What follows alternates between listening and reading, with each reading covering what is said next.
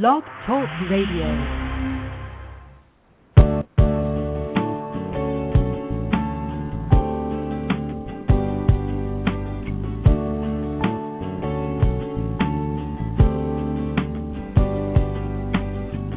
From Lives in the Balance, the nonprofit organization committed to advocating on behalf of behaviorally challenging kids and their caregivers, this is Dr. Ross Greene. Welcome to Collaborative Problem Solving at School. I'm delighted that you were able to join in. This program airs live each Monday at 3:30 p.m. Eastern Time during the school year. We explore a variety of topics aimed at helping you better understand and help challenging students and implement the collaborative problem-solving approach in your classroom and your school.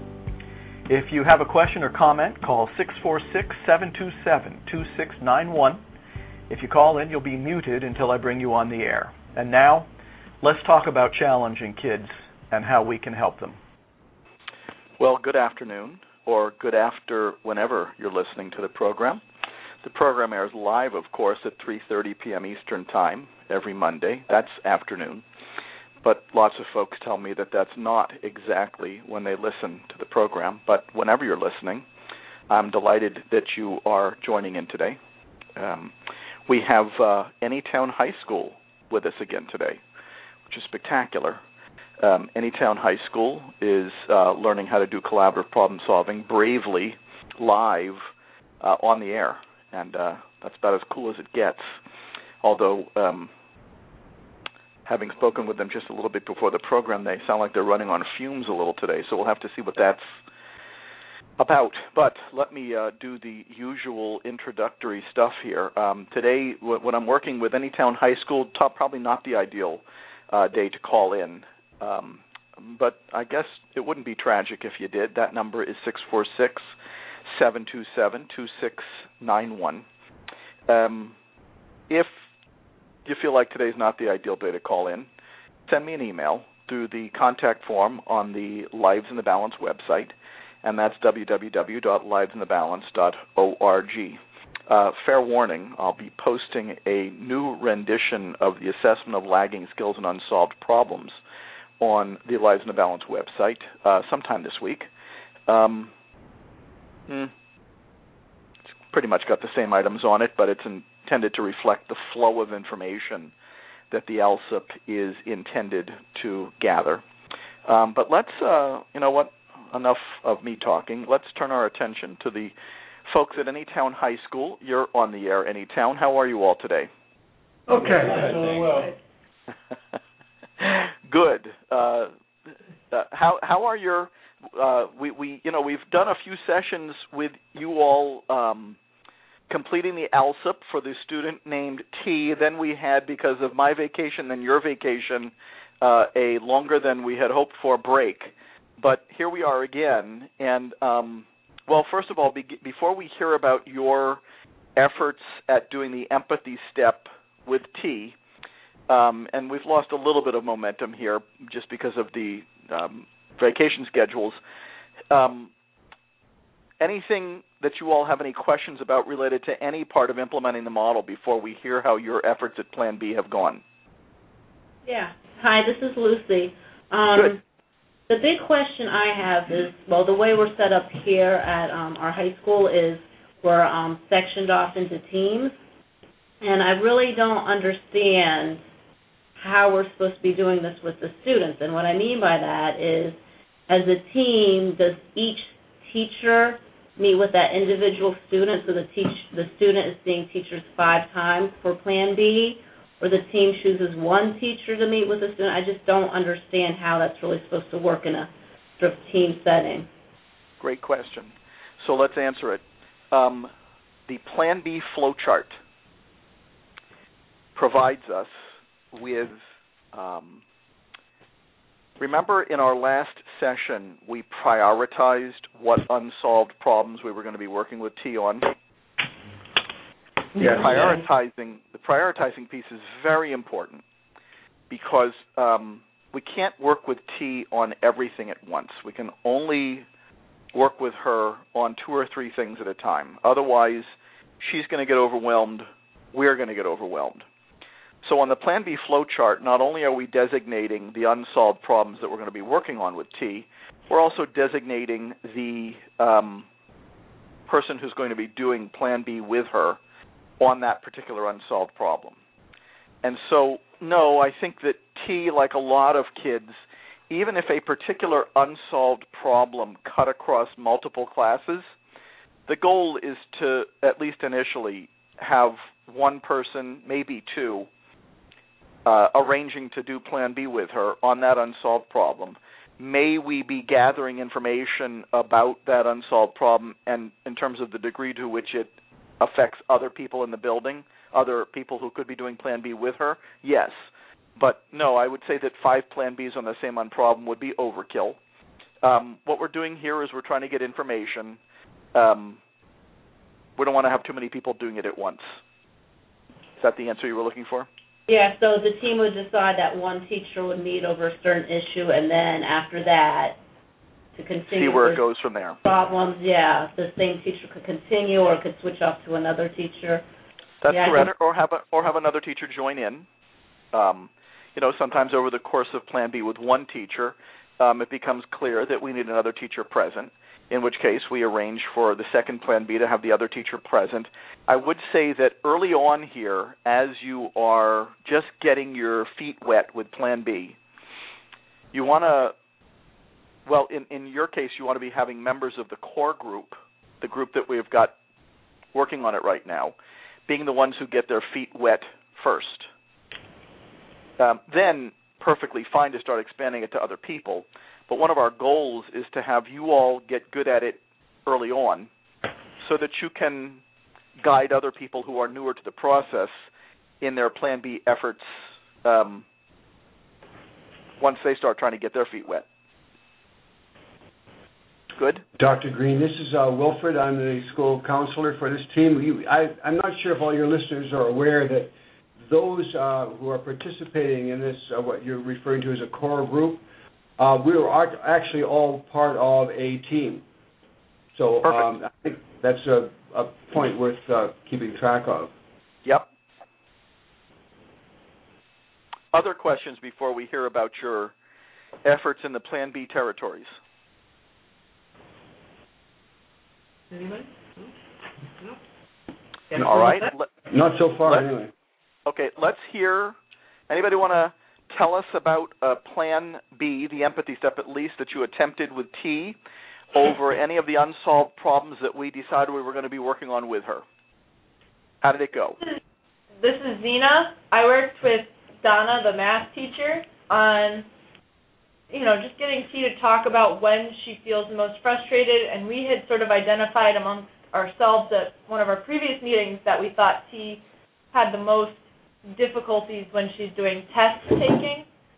And we had several conversations with T where we, you know, scheduled an appointment with her. We pulled her out of class, and both Donna and I sat with her and just got into some discussions. We tried to keep it fairly light. We would maybe ask her about some of the things that were going on that we had noticed right away, but it sort of all came back to the frustration of taking tests. And, you know, T was able to articulate that herself, which I thought was interesting, where she pointed that aspect of it out before we even had to lead into it at all. So the unsolved problem that you ended up talking with T about in terms of you two was difficulty taking tests. Yes. And what did you learn when drilling for information, if it got to this point, about T's difficulty taking tests?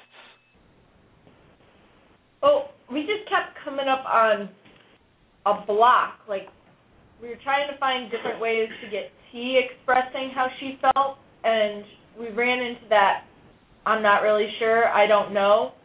She would sort of describe to us the emotional state, but there wasn't necessarily a specific type of problem that she could identify as being the most difficult for her. so we Okay, found and what that it was kind of difficult. Like we didn't really know the best way to get around the I don't know question. I mean, I know we had talked about that before, but we kept stumbling on that when we would meet with her. got it. So um, let's see if we can get past I don't know for the next time. one of the things about doing Plan B is you bump into roadblocks or bump into whatever you bump into. I'm not sure I'd call them roadblocks. Um, and then you go back to try to figure out what happened. You think about strategies that are available to you given what happened, and then you jump right back in. So, um, one possibility for why T was primarily telling you about feelings is that that may have been what we were asking her about. You'd know better than me. And I typically stay away, not that I'm allergic to it, but I typically stay away from asking a kid what they're feeling in the empathy step. Um, there are five strategies for drilling for information. And then, then we'll talk a little bit more about I don't know. Five strategies for drilling for information. Strategy number one asking questions beginning with the words who, what, where, or when. And what those questions are intended to get at are things related to why are, first of all, are there some tests that are more difficult than others? What tests are more difficult than others? Uh, are there any particular times when she might have a harder time taking tests than others? One of the things that drilling for information is intended to get at is the situationality, if there's such a word, um, of the difficulty that we're talking with the student about. So that's one direction for drilling. That's one uh, questions beginning with who, what, where, and or when. Another is to, and this is similar to what I was just asking about, to asking the student why the unsol- about whether the unsolved problem occurs under certain conditions and not others. And that too gets at the situational aspects of the unsolved problem, and that tends to give us more information. Another strategy is to break the unsolved problem down into its component parts. Test taking has a variety of components. There's studying for the test. There's the actual taking of the test. There's the um, and what goes on during it and what the test requires. Um, there's after the test. There's thinking about what other people are, how the other people are doing on the test. There's comparing oneself. Components. A third drilling strategy. A fourth drilling strategy. All of these, by the way, intended to get us out of I don't know or answers from the student that simply don't take us very far. Is to ask the student what he or she is thinking in the midst of the unsolved problem. So it would sound like T, not feeling, notice. When I ask students what they're feeling, I often get happy, sad, or mad, and while that's fine, um, or some variant of happy, sad, or mad, while that's fine, um, I'm more interested in what the student is thinking because that's more likely to lead me to their concern or perspective than what they're feeling about the unsolved problem. And then the fifth strategy is to ask clarifying statements like, How so? Or I don't quite understand. Or can you say more about that? Or I'm confused. Um, statements that are aimed at simply keeping the student talking uh, and clarifying so now let's go. And now let's go. Let's go to I don't know real quickly before because I don't want to talk too much here. I want to hear more from you all more. Um, I don't know. I'm often thinking about why a student would be saying I don't know. Um, among the different hypotheses, the student doesn't trust us yet.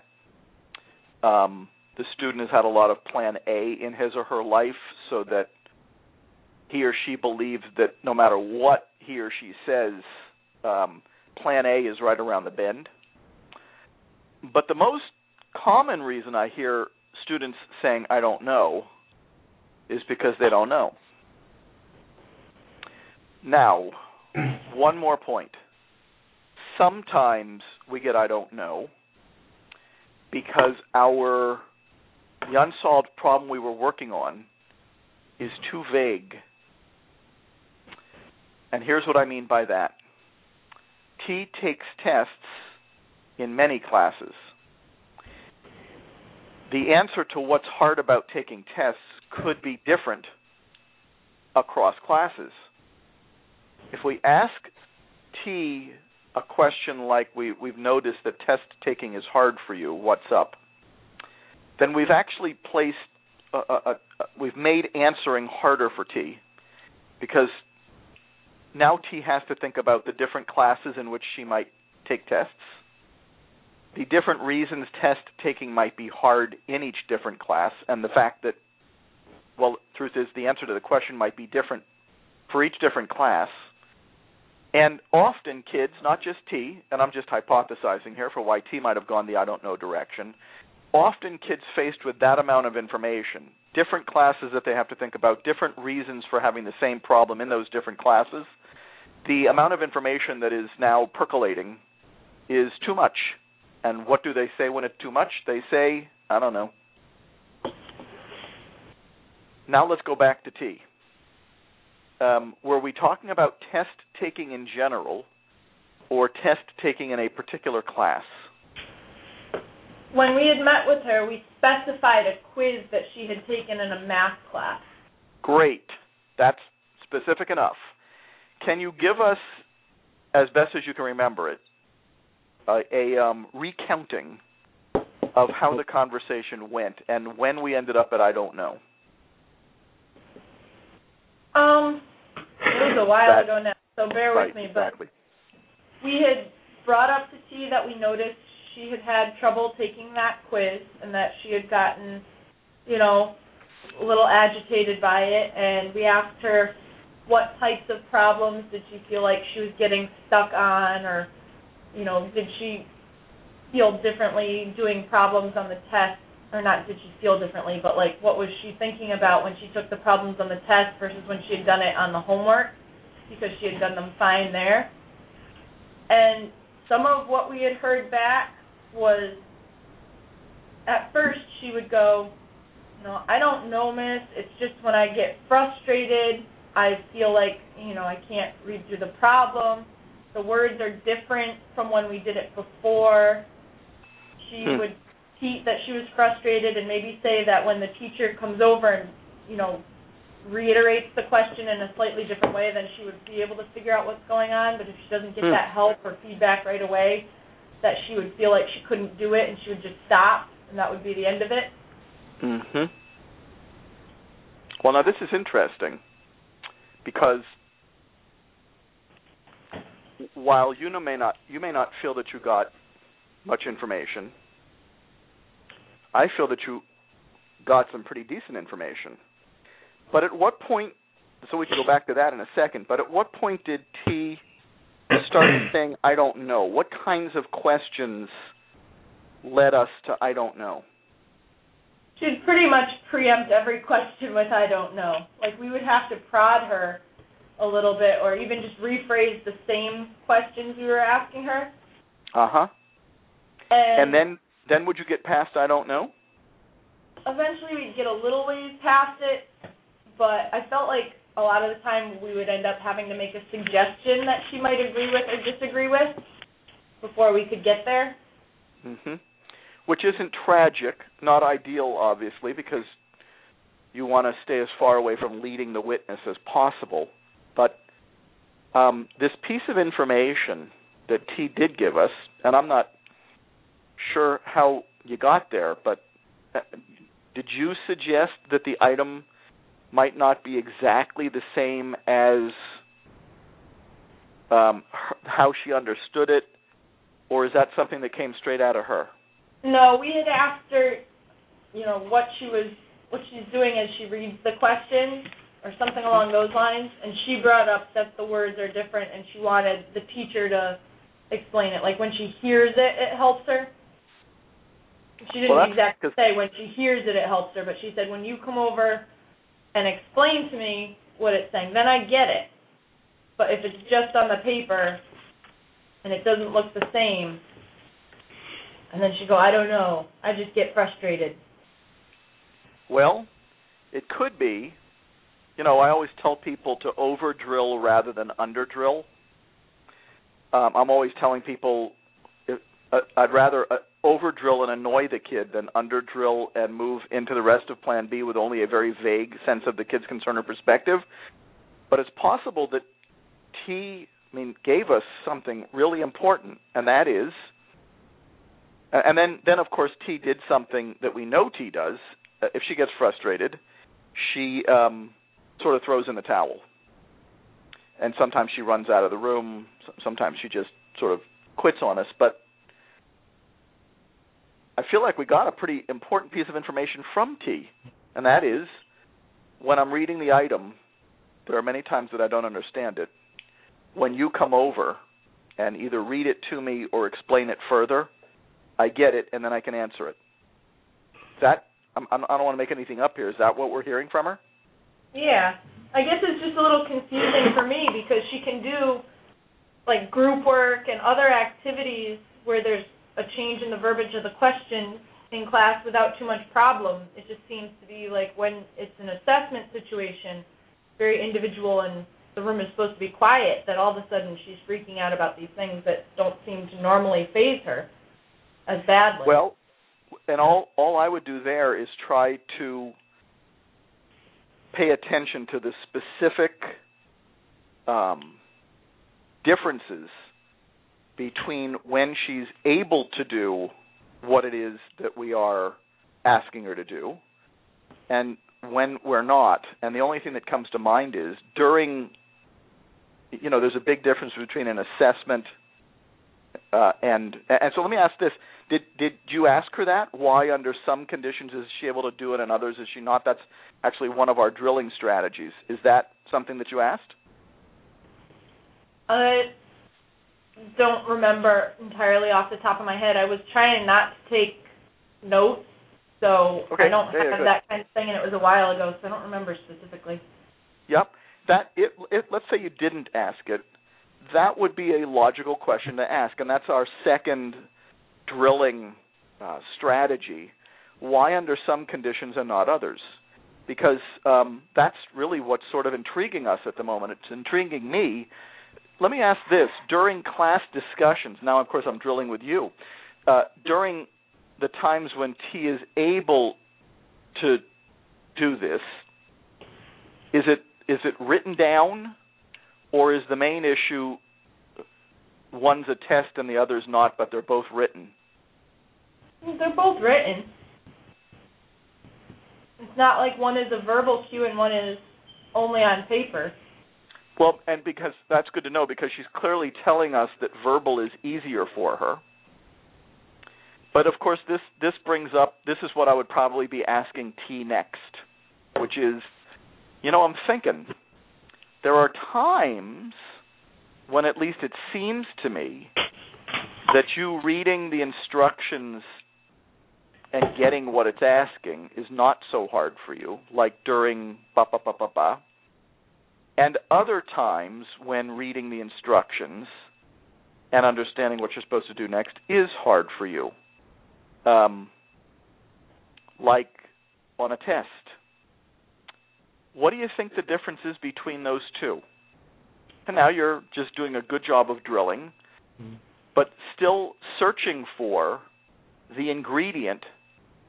And by the way, all along assuming that she has a legitimate concern. She's not trying to pull one over on us. She's not faking it under one condition and not under another.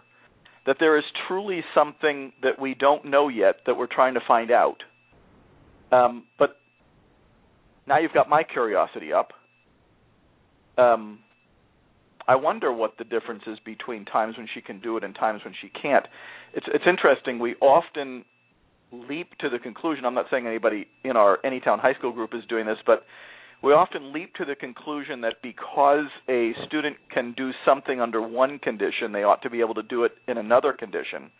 When in fact, there are often not so easy to notice nuances about the situation they can do versus the situation they can't do that often provides us with the information we're looking for about why they can do it under one circumstances, not under another.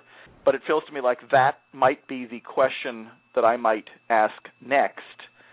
But I'm very happy for the information we've gotten out of T so far. I know that we weren't too happy with the I don't knows, and I'm not sure still what questions elicited an I don't know. And I know that this was, you know, we've we've taken some time off here between doing Plan B and actually getting back together again, which of course is not ideal.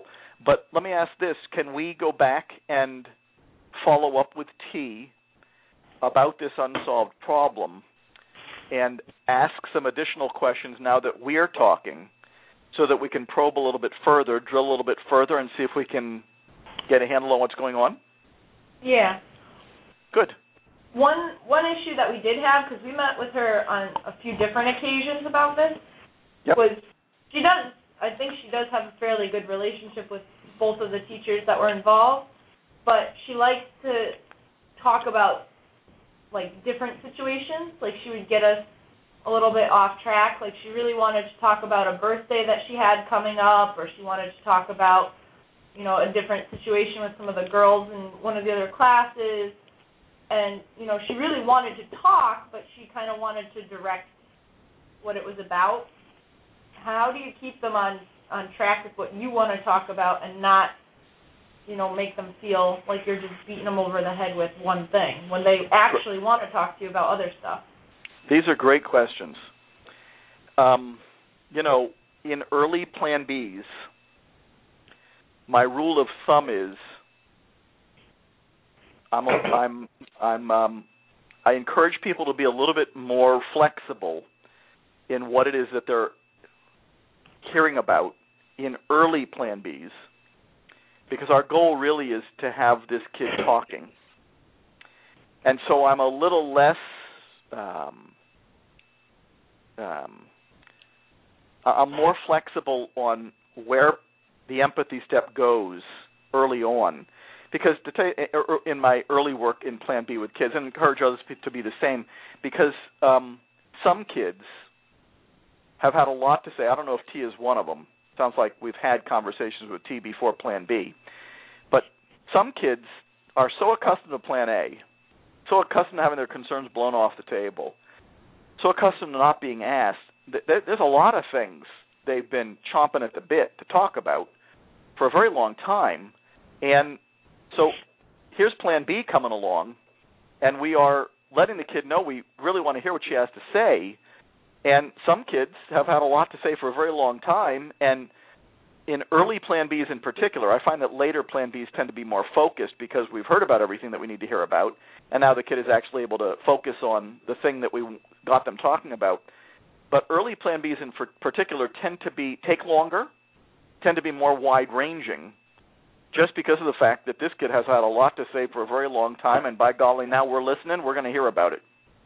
Mm-hmm. So, I guess that's what my attitude would be.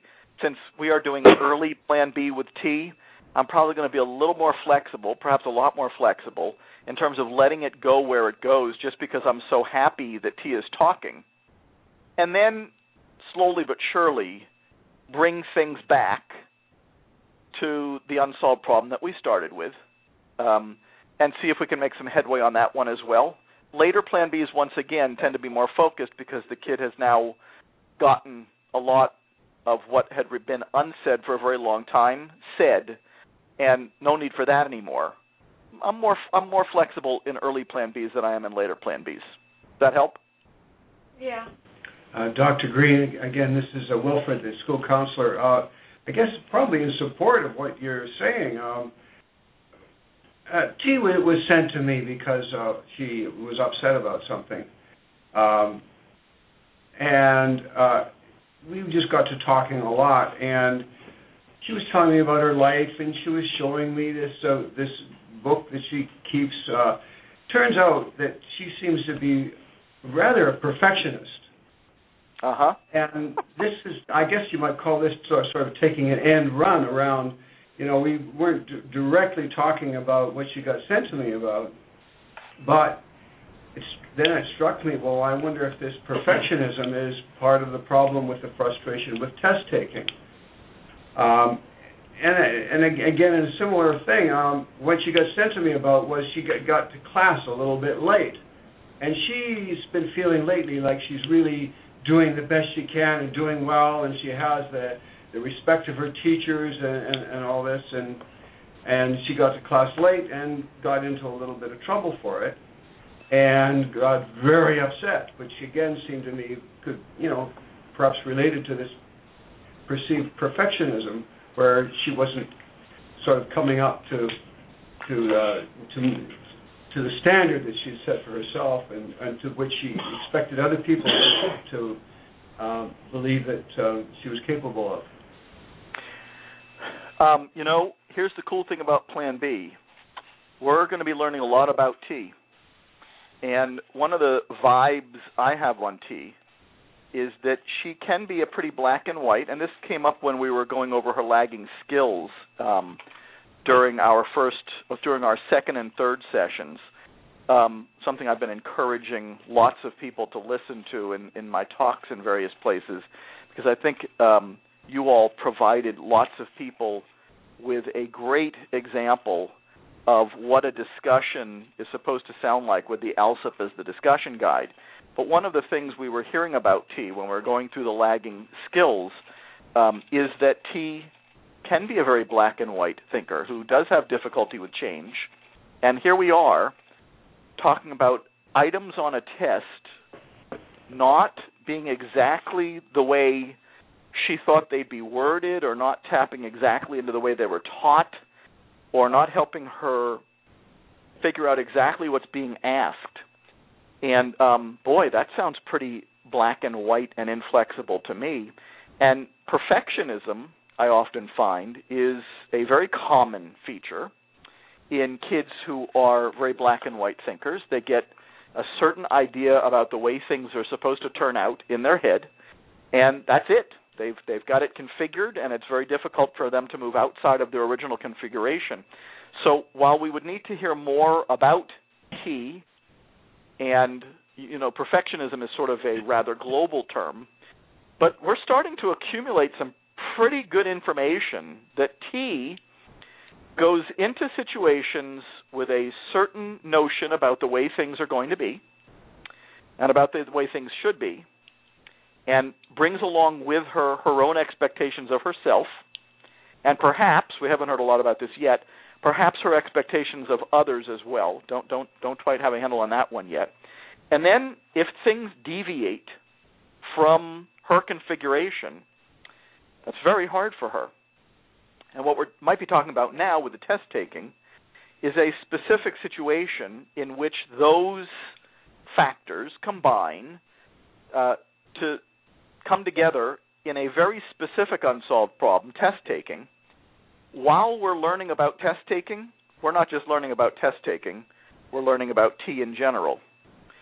While we're solving the problem of test taking, or quiz taking in this, ta- in this case, we may be coming to solutions that may serve us very well on other unsolved problems that are set in motion by the same constellation of lagging skills. So, believe it or not, I expect this to get easier over time. The early plan Bs are the hard ones, both because T might be rather wide ranging here because she's talking and she's got a lot to talk about. Um, but we are slowly but surely learning about T her approach to the world and how the lagging skills that she brings to the table uh, interface with demands that we're placing on her to produce some of T's worst outcomes. I'm ecstatic with how much we're learning about her. We don't necessarily have a lot to show for it yet, um, but we have plenty to show for it already, believe it or not. But yes, perfectionism, believing that things are going to be a certain way, and uh, you know, having a great deal of difficulty when things don't conform to that original configuration. Very common in kids who we call black and white thinkers living in a gray world. Very common. Mm, Anybody? You. you bet. Any uh, other attempts at Plan B with T, or anybody else um, that people want to tell us about? Well, this is Rob. I'm um, her English teacher, and um, the task that I have been given was uh, working on the uh, lagging skill of listening and writing at the same time without getting so frustrated. And, and we'll uh, call that an un- let's let's be technical. We'll, we'll, call that an unsolved problem. Okay. And uh, what uh, what I found is um, I think she was I don't want to use the word overwhelmed, but I think because um, she was working with uh, Donna and Zena on the other you know issue is that um, she wasn't as willing to engage with the issue that I was wanting to tackle, and so our conversations were rather short, you know, and resulted I think rather quickly, and I don't know. And so I didn't push it a lot because I saw that we were making progress on the other end. So that was one of the things that I was concerned about was okay when you have these multiple issues is you know should you be pursuing more than one at one time? You know and or should you be looking for where you get the most traction and then going with that one? Well you know that's a judgment call. The interesting thing is uh, I mean I hate to say this but just because you know we're starting with three high priority unsolved problems the thing is especially early on with plan B but this can also happen later on when you're doing the empathy step, sometimes the original unsolved problem is morphing into multiple unsolved problems. And so, yes, I know that we tried to be exhaustive in our in coming up with our list of unsolved problems, but often when you're doing the empathy step with a student over one of the high priority unsolved problems that we picked, we learn that there are others now, which should you pick? Totally a judgment call, and I can't say that I have an algorithm for you. Um, it would be tempting to pick the unsolved problem that we started with. It is just as fine. Sometimes when you're hearing about other unsolved problems, you're sitting there as the listener saying, Wow, that feels like one that we should be working on instead of, and this is only because you've learned more in the empathy step, that feels like one that we should be working on. And truth is, you can always check in with the student about this by saying something like, and you, you know, I've given you the five drilling strategies, but there are a few other strategies that you can use while you're drilling. One is to summarize. So as a student is talking, and you know we're we're doing the empathy step and we're gathering information. Um, sometimes we're hearing about multiple concerns, multiple unsolved problems. So just to give an example, a video that I sometimes show during advanced trainings that I do is of a boy younger than T, uh, uh, elementary school kid, who was having trouble sitting in reading group. So here's this sequence of things we heard about while we were drilling for information on that unsolved problem. The unsolved problem being uh, doesn't want to go to a reading group. Here's here's one concern. Uh, the buttons in his pants make it hard for him to sit on the floor. All right, buttons in pants would be uh, an unsolved problem. Uh, the floor is dirty. Dirty floor would be a reason that he wouldn't be sitting on the floor. Um, one of his friends is constantly whispering in his ear his friend whispering in his ear might be a reason that he is having difficulty sitting in reading group. Um, and then as we drilled further, all of those are legitimate, by the way, but what we're doing is we're still drilling and trying to get a, as comprehensive an understanding of this unsolved problem as we possibly can. Um, and then we stumbled upon he doesn't like to read. All right. One reason that he wouldn't come to reading group. And we drilled further on that. You don't like to read. Well, I like to read on my own. I don't like reading aloud. And I don't like listening to other people read. All right, so now we've got buttons, dirt, somebody whispering in his ear, um, and I don't like to read aloud, and I don't like to listen to others read aloud we've got five different things going on now when all we started with all, by the way possibly requiring a different solution but all flowing from the why is he having difficulty coming to reading group. Um, to tell you the truth the one i probably would have run with the one that felt like and sometimes you end up with just five different things to solve and that's you got five different things to solve.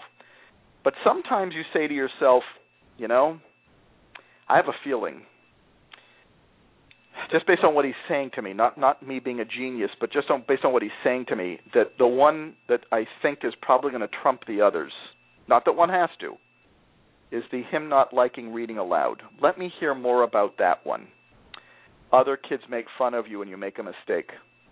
Ah, others make fun of you when you make a mistake. And is that the same reason that you have trouble listening to other people read? Yes, I don't like to see other people being made fun of either. Now I could ask the following question, and this is this is a little bit more in-depth drilling, but that's okay. We've got a few minutes left. I could say to the kid, "Tell me. Let's go through the reasons that it's hard for you to come to reading group, and tell me which of these seems to be biggest to you." And sometimes I'll have kids use a rating scale. If biggest is not going to be easy for them, I'll say, one meaning it's a problem but not that big. Five meaning that's really big.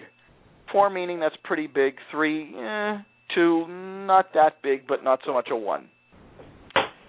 I might have said to him, um, of all of those, what number would you give to kids making fun of you when you read aloud? We didn't do this, but I think he would have said five. How about kids making fun of other kids when they read out loud? Four. How about your friend talking in your ear? Mm, two. How about buttons in your pants? Mm, one and a half. How about the floor being dirty? Three and a half. Tell me more about the floor being dirty. Well, my mom gets mad at me if I come home and there's sticky stuff on my pants. So now we've got a bit of a sense of priority that's a good thing. But I guess the main point is it's highly likely that the unsolved problem is going to morph into many unsolved problems. And one of our goals when we're drilling is to try to get a sense of, well, the more I drill here, the more I learn. The more I learn, the more I get a better sense of what's big and what's not so big. That's a good thing. That answer the question? Yes. Any other Go ahead. Good. Yep. Sorry. Something that I'd like to bring up is I think it was kind of difficult timing for T when we did this. I don't Ah. know if she was going through a lot because you know it was our lead up to our spring break and there was just so many things going on. But in general, in all of her classes, she was she seems more frustrated than normal, and also her attendance wasn't as good, which is very unusual for T. So we did have a little trouble getting meeting times with her because she was not in the classes as frequently as she typically is. So I just wanted to Got point it. that out as well. That's that's good to know. And you know that stuff happens in schools. Um, that kids, you know, schools are busy places. Collaborative problem solving requires that we carve out time. Sometimes we carve out time, which is hard enough to do, and then things don't quite go according to plan for us because the student either wasn't there or the timing wasn't right. Um, luckily, I think that if we are, and you all are, committed to the process, um, carving out the time, we'll we'll get there. Um, we'll have enough times that the student is available to us to actually get the job done. I, I'm ecstatic with how you all have done so far. Let's, as our game plan, because we now only have about a minute and a half left, as our game plan for next week. Do, are you all in next week on Monday? Yes. Yeah. Good, because we'll do the program here in Boston, and this is probably unique to Boston. It's Patriots Day. It's the running of the marathon, but that's not going to stop us from doing collaborative problem solving at school with Anytown High School. Do you want to try to go back to T and follow up on some of these, and we'll talk in greater detail next week about what more we're learning. And then what we should also do next week is expand our efforts to another student in the building. Okay. I think that works. Sound like a plan? Yes. Yeah. Good. Then let's leave it at that for today. And certainly feel free to email me with anything that comes up between now and then that you all want to make sure we talk about, and we'll go from there. So should we have the student picked out ahead of time, or would you like to air the process of choosing a student? Um, why don't you all pick somebody? Your next high-profile frequent flyer. We've got lots of them. Then you should, uh, well, just uh, drop a pencil on a piece of paper, and whoever it is. Great. Thank you. Thank you. Take care, all. Thank you. Bye bye. And uh, that's going to do it for us today here on Collaborative Problem Solving in School. Thanks for listening in. Hope you're finding it to be helpful. Talk to you next week.